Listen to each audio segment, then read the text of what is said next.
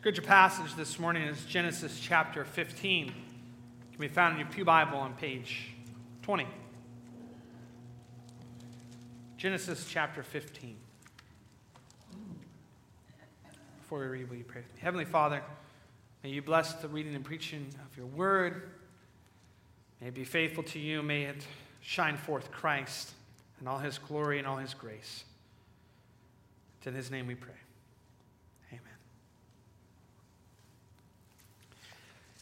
Hear now the reading of God's holy, inspired, and infallible word. After this, the word of the Lord came to Abram in a vision. Do not be afraid, Abram. I am your shield, your very great reward. But Abram said, O sovereign Lord, what can you give me, since I remain childless, and the one who will inherit my estate is Eliezer of Damascus? And Abram said, You've given me no children, so a servant in my household will be my heir. Then the word of the Lord came to him This man will not be your heir, but a son coming from your own body will be your heir. He took him outside and said, Look up at the, the heavens and count the stars, if indeed you can count them. Then he said to him, So shall your offspring be. Abram believed the Lord and he credited to him as righteousness. He also said to him, I am the Lord who brought you out of Ur of the Chaldeans to give you this land to take possession of it. But Abram said, O sovereign Lord, how can I know that I will gain possession of it? So the Lord said to him, um, Bring me a heifer, a goat, and a ram, each three years old, along with a dove and a young pigeon. Abram brought all these to him, cut them in two, and arranged the halves opposite each other. The birds, however, he did not cut in half. Then the birds of prey came down on the carcasses, but Abram drove them away.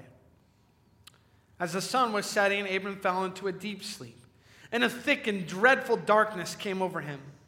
Then the Lord said to him, Know for certain that your descendants will be strangers in a country not their own, and they will be enslaved and mistreated 400 years. But I will punish the nation they serve as slaves, and afterward they will come out with great possessions. You, however, will go to your fathers in peace and be buried at a good old age. In the fourth generation, your descendants will come back here, for the sin of the Amorites has not reached its full measure. When the sun had set and darkness had fallen, a smoking fire pot with a blazing torch appeared and passed between the pieces. On that day, the Lord made a covenant with Abram and said, To your descendants I give this land, from the river of Egypt to the great river, the Euphrates, the land of the Kenites, Kenizzites, Kadmonites, Hittites, Perizzites, Rephaites, Amorites, Canaanites, Girgashites, and Jebusites. Thus far, the reading of God's holy word. The grass withers, the flower fades, but the word of the Lord stands forever. I've often pondered um, the nature of faith since there is so many misunderstandings about it.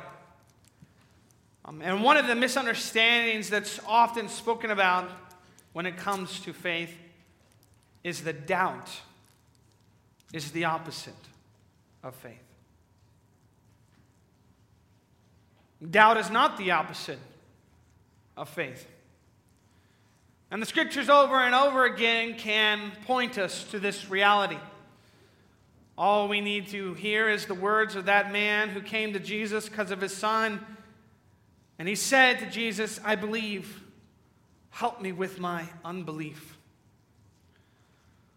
All we must do is look throughout a number of the Psalms that speak of great anguish and great questioning the psalmist has when it comes to what God is doing and, and is he even present and, and, and even there is one psalm in particular that, that does not end on a high note.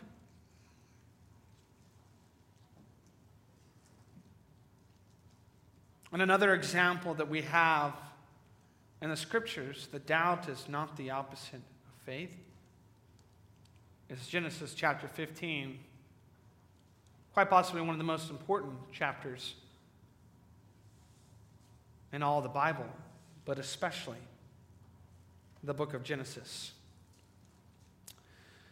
And I've thought about this more recently because one of my favorite music artists, Jon Foreman, has come out with a song recently called Jesus, I Have My Doubts. And in that, he expresses some of those truths and honesty and sincerity uh, that the psalmists often proclaim.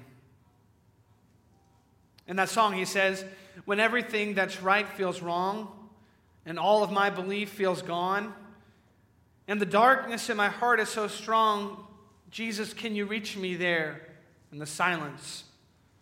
Singing these broken songs, looking for the light for so long, but the pain goes on and on and on. Jesus, can you reach me here in the silence? It's important that we know that we have a God that can take those kinds of thoughts, hear those kinds of words in prayer. And it's important that we know that because the Father of the faithful had those very same things. And so this morning, our theme is God reassures us in our doubts by his promises in Christ. And more so, you could say God reassures us in our doubts by the covenant of grace. We have two points this morning. The first is hope for an heir, verses 1 through 6, and the second is longing for the land, verses 7 through 21. So, right at the beginning of Genesis 15, we hear those words, after this. It denotes a passing of time from the last event that we discussed in Genesis 14, the rescue of Lot from the hands of these enemy people, and the blessing of Abraham by Melchizedek, and the offering of Abraham of a tenth of what he received to Melchizedek, uh, and Abraham's refusal to be associated at all with the things of evil and the kings of the, this world and Sodom. And so we read this. After this, the word of the Lord came to Abram in a vision. And the first thing that God does in this encounter is that he reassures Abram. He comes to Abram and he says, Do not be afraid, Abram. I am your shield, your very great reward. Now, I want to stop here because one of the things that I think we often forget about when we uh, read the Bible and, and look at these scripture passages is that God owes us nothing, and we owe Him everything. And what we have here in this passage is the God of the universe, the creator of heaven and earth, the God who did all of everything that we see and holds it together by his almighty hand, the God who has existed before all time began, who is eternal, sovereign, all powerful, all knowing, starting a conversation with a man.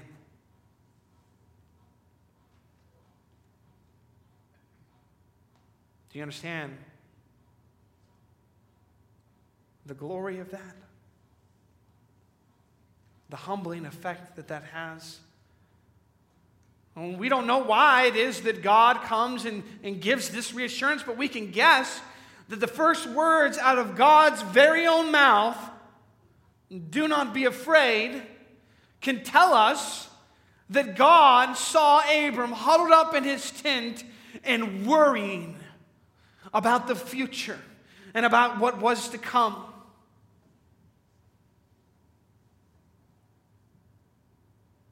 And here God is saying, Abram, do not be afraid. I am your shield. I will protect you against all enemies, and I am your very great reward. God is saying, if you have nothing else in this world, Abram, you have me. And that's all that you need. And then Abram says, God, thank you so much. I am reminded once again of your comforting presence and your promises, and I am reassured that I am so blessed. Nope, that's not what he did. Because even the father of the faithful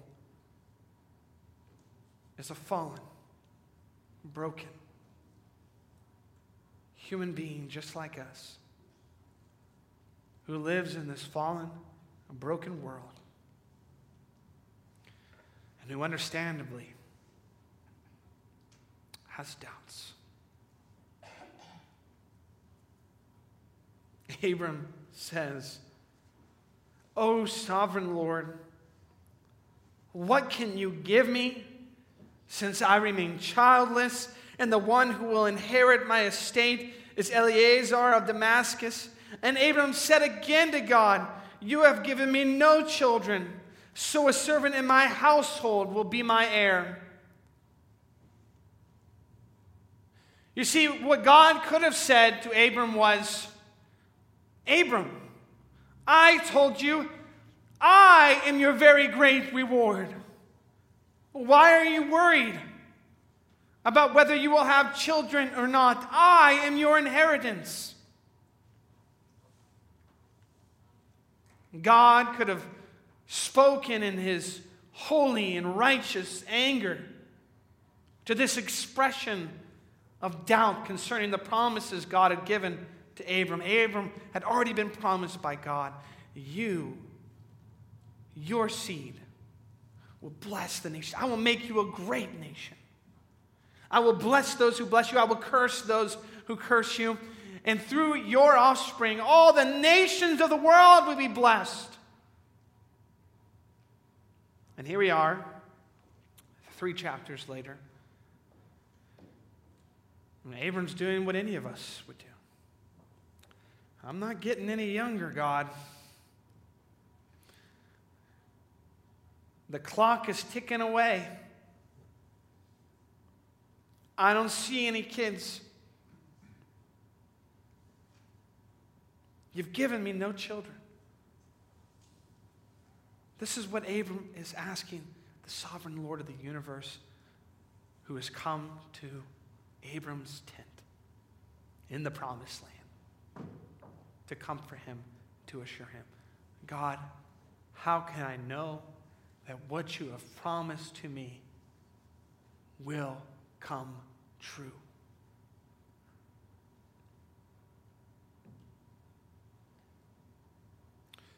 The word of the Lord came to Abram again in verse 4 and said, This man will not be your heir, but a son coming from your own body will be your heir. He took him outside and said, Look up at the heavens and count the stars, if indeed you can count them. Then he said to him, So shall your offspring be. You see, God hears the doubt of Abram.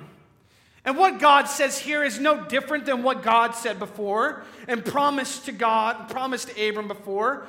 He had promised Abram, I will make you a great nation, and your offspring will bless all the nations of the world. God had promised that to Abram already. What God is saying to Abram here is no different than that, but it's what Abram needed to hear. And God, and His graciousness, and His mercy, and His kindness, and His fatherly good nature, is okay with telling His children something that they need to hear again. Just like our own parents often reminded us every night. No, there's no monsters in the. There's nothing under the bed. I told you this last night. No, I'll tell you again. I do love you. I will protect you. I will care for you. And God, He uses what I like to call a sovereign sermon illustration. He says, Abram, get out of that tent, okay?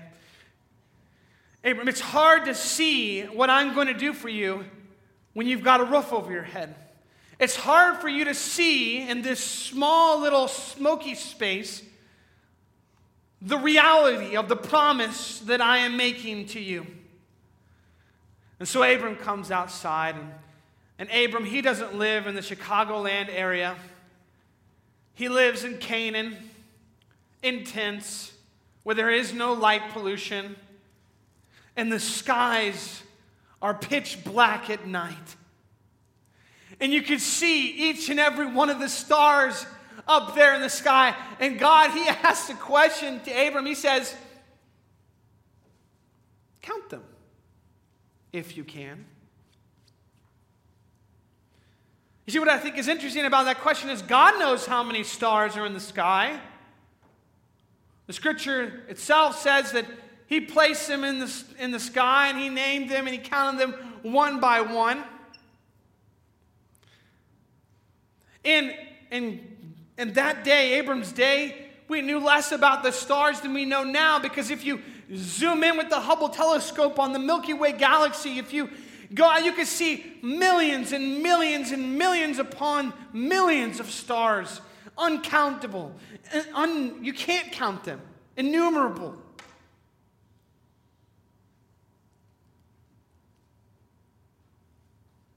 And God said to Abram, So shall your offspring be.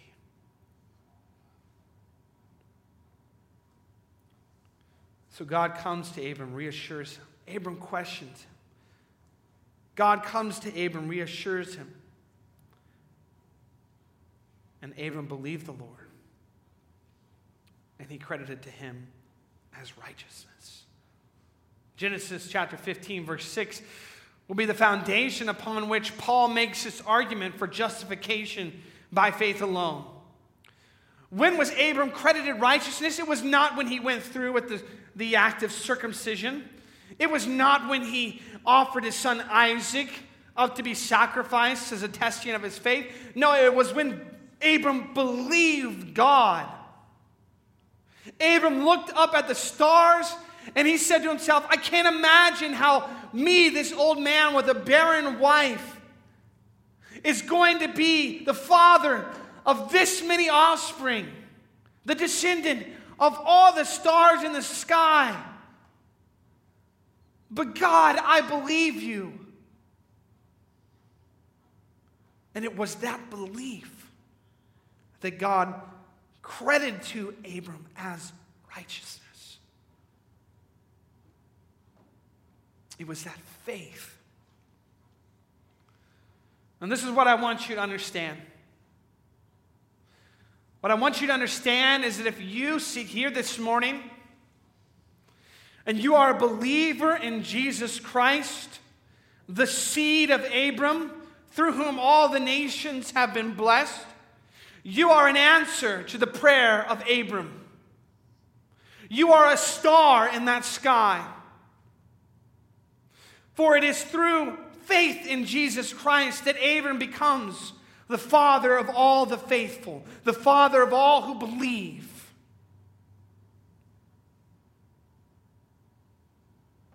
And I want you to know that when you go out there and you share the good news of Jesus Christ with your neighbor or with somebody you encounter, and they come to faith in Jesus Christ, they are an answer to the prayer of our father Abraham. They are a fulfillment of this covenant the covenant of grace. The covenant of grace that God made with Abram, a doubting man, a man who worried about whether the promises God had told him would truly come to be. And what I want you to understand is that in no way, shape, or form did those doubts malign or discredit the faith Abram had. His faith was credited as righteousness right after he said to God, But God, is it really going to happen? Is what you promised me really going to come true?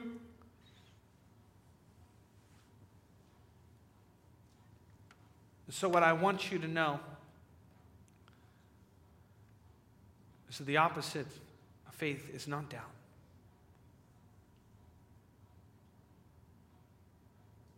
And if you have doubts this morning, you have a God you can bring them to.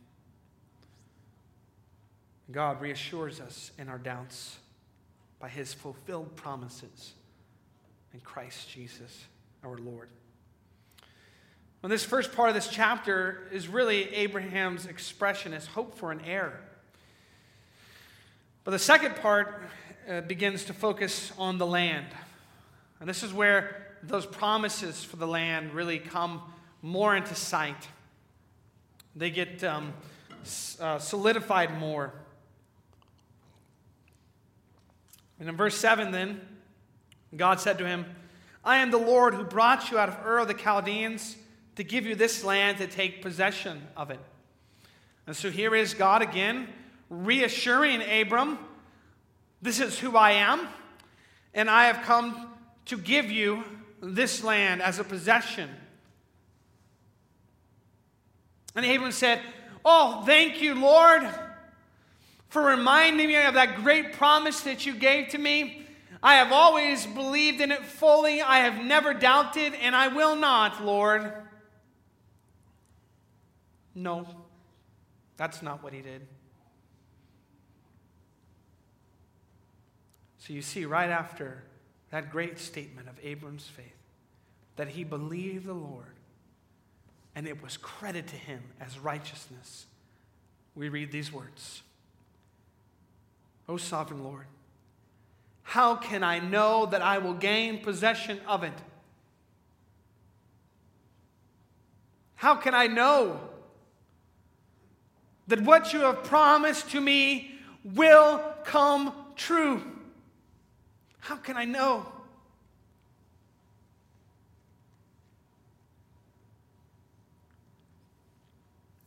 How can he know? And the Lord's response is something that is very interesting. It's something that is hard to decipher if we are not familiar with ancient Near Eastern ceremonies and culture. God gives Abram a strange grocery list. Bring me a heifer, a goat, and a ram. Write this down, Abram. And a ram, each three years old, along with a dove and a young pigeon. And so uh, Abram doesn't have any confusion about this. He brought all these to him. He cut them in two and arranged the halves opposite each other. The birds, however, he did not cut in half. And so, what is going on here? Well, a lot of scholarship has been done to uh, look at the ancient Near East and its cultures and its ceremonies.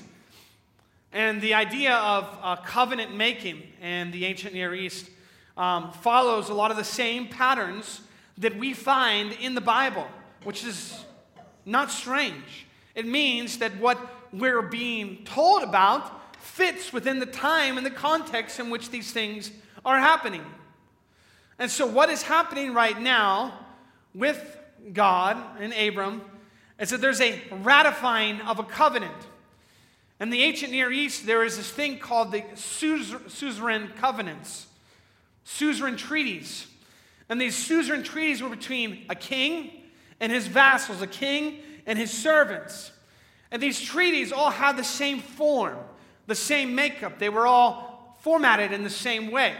There's a preamble where the suzerain, the king, identifies himself and what he has done for the person he's about to enter into covenant with. And then animals are cut in half and a pathway is created. And what happens in these suzerain treaties is the vassal walks through the cut animals to express the truth that if I do not hold, uphold my end of the covenant, the suzerain and the vassal walk through together, if I do not uphold my end of the covenant, I bring the curse upon myself. That is, may I be cut in two like these animals. For the actual Hebrew word for covenant is berith. It means to cut, to cut a covenant. And so that is what we're being described for us here in this moment is a ancient Near Eastern suzerain vassal treaty. The God, the creator of the universe, the King of kings and Lord of lords, the King of the world, is entering into with Abram the Hebrew. The man with no land and no offspring. So we read here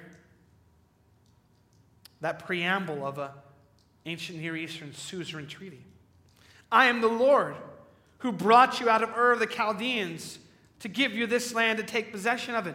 And if you read that and it sounds familiar to you, it's for a good reason because almost every Lord's Day we read Exodus chapter 20, where God says, I am the Lord your God who brought you out of Egypt. The preamble to a suzerain treaty, a covenant.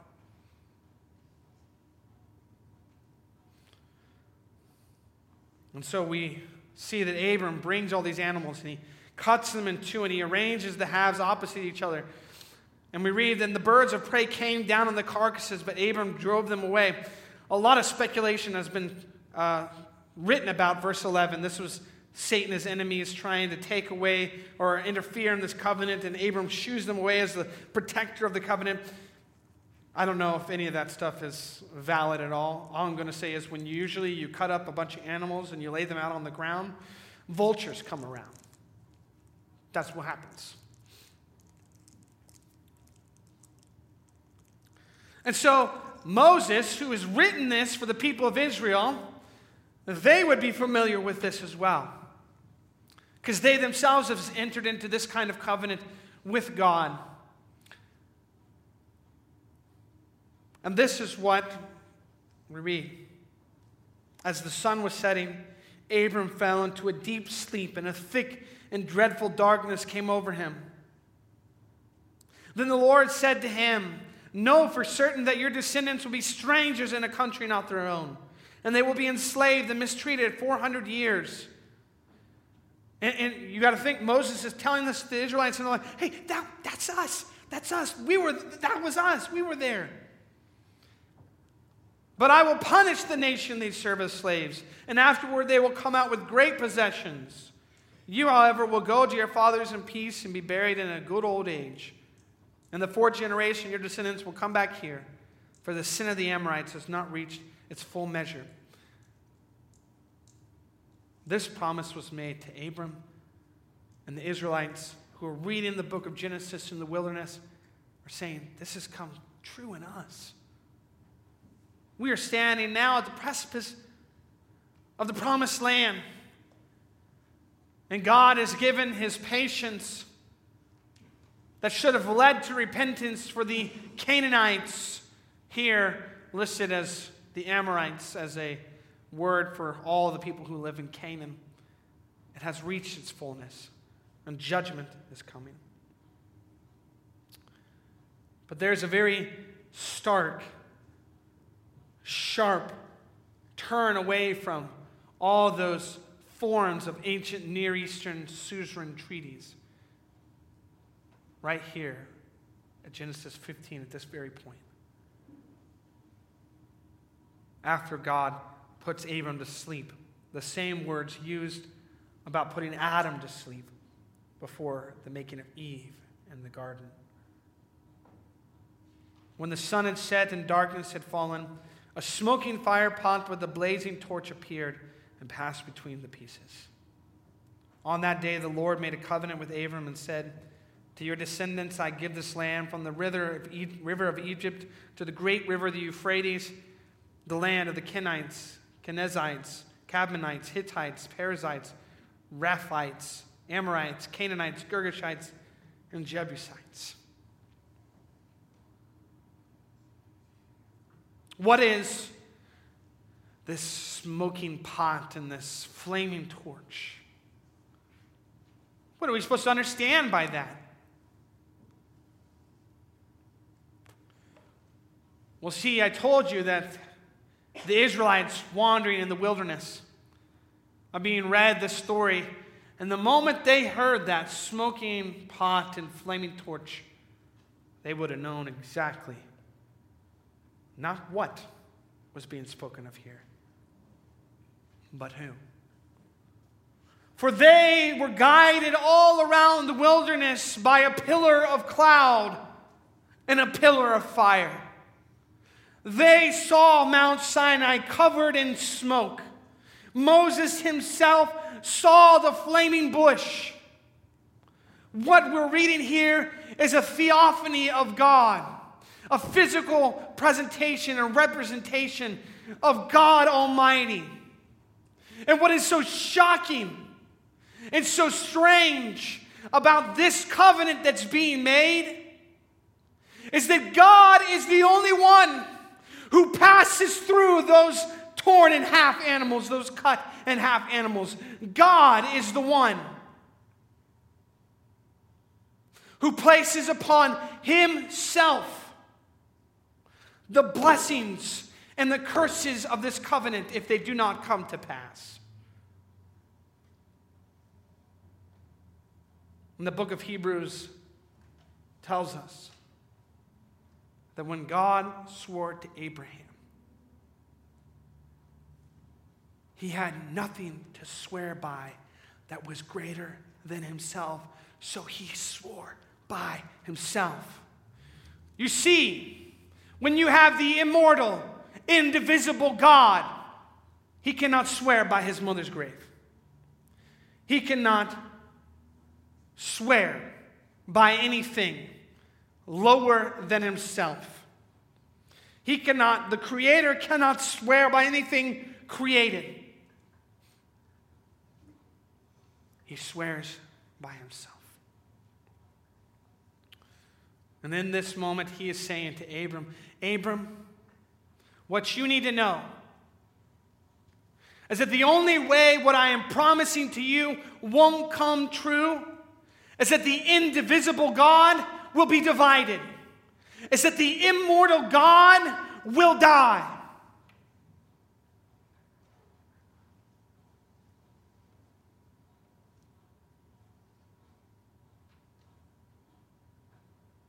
The question that we have to ask ourselves is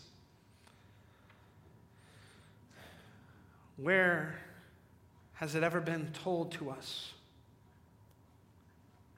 that God has died.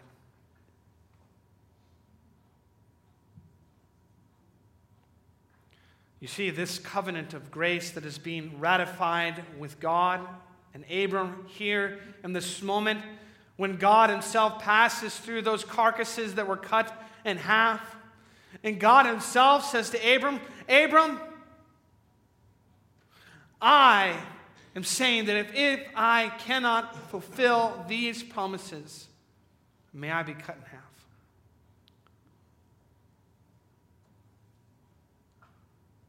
In Colossians, we are told about a moment when this comes to be.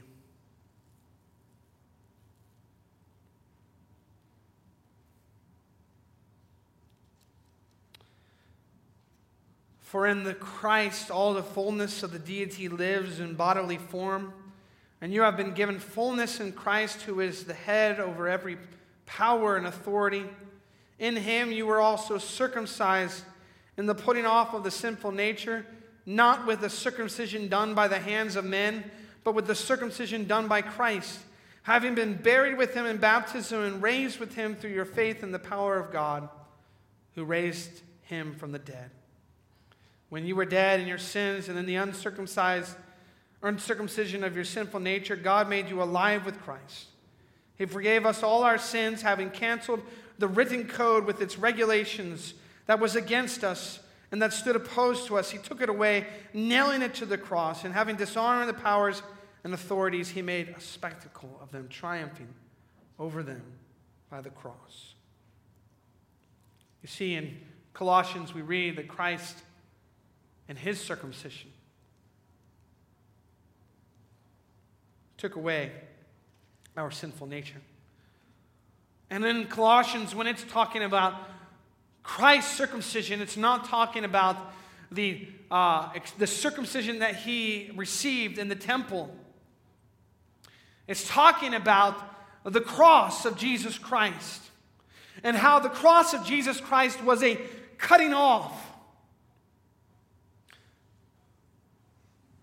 And how in that cutting off, we, our separation, our having been cut off from God, was put to death. You see, it is in Jesus Christ that the curses of the covenant fall. It's in Jesus Christ that our sins and our faults and our breaking of the covenant fall. They fall on Him.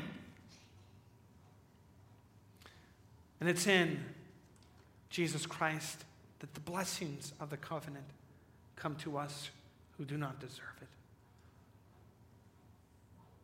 That's what's being shown to Abram in seed form as he, in his sleep, sees the God of the universe in the form of a smoking pot and a flaming torch passing through these carcasses. God says, Abram, if I do not keep these promises, may the curses come on me. But what God, what Abram didn't know, is that it was actually in the curses, curses falling on Jesus Christ that these promises would come to fruition.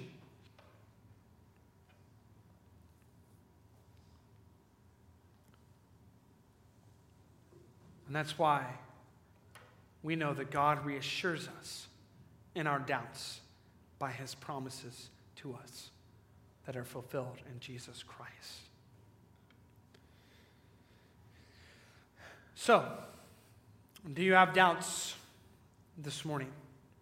Are you like Jon Foreman singing that song where he says, Are you there? Can you hear me? Do you care? Are you near me? Because I'm scared and I'm weary. Are you there? My advice to you is cry out to God in your doubts. Cry out to God in your worries about the future in your anxieties about what is to come. Cry out to God when you say, God, I don't see how the future you have promised me of eternal bliss with you in heaven is going to come about when all these troubles are around me. And I promise you that if you go to God, if you go to God and you seek Him in the promises that He has fulfilled in Christ, if you look for Him in His Word, if you cry out to God, He will comfort you in Jesus. It may not be instantaneous, it may not be right away. But if you are relentless, if you are resilient, seeking God, He will give you comfort in the midst of your doubts, in the midst of your worries, in the midst of your anxieties. Doubt is not the opposite of faith. Our father Abraham doubted, and God came to him and he ratified a covenant with him. God came to him and he reassured him. That is the kind of God that we have.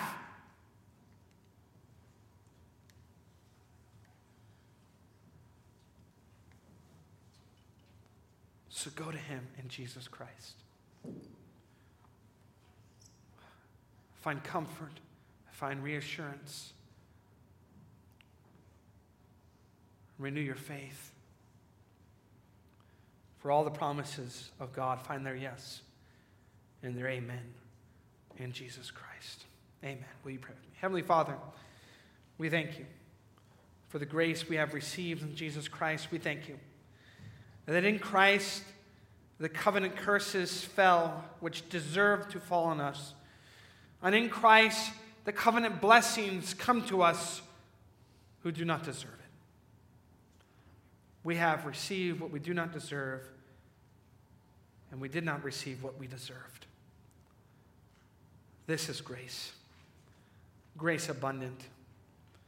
And so, Lord, we pray that even though in this life we still struggle, we still doubt, we still worry, we're still anxious about the future and about the promises you've given to us, we pray, Lord, that we would come to you, knowing that you are a God who can handle our doubts, our fears, our worries.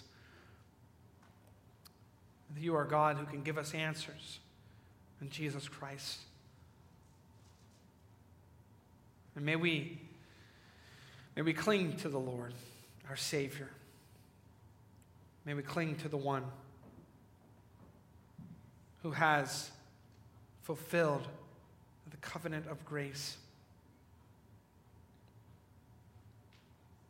through whom we receive grace abundantly. It's in His name we pray. Amen. We stand and sing with me celebration hymnal or Psalter hymnal 380. Amazing Grace, how sweet the sound. Psalter hymnal 380, Amazing Grace, how sweet the sound on the screen.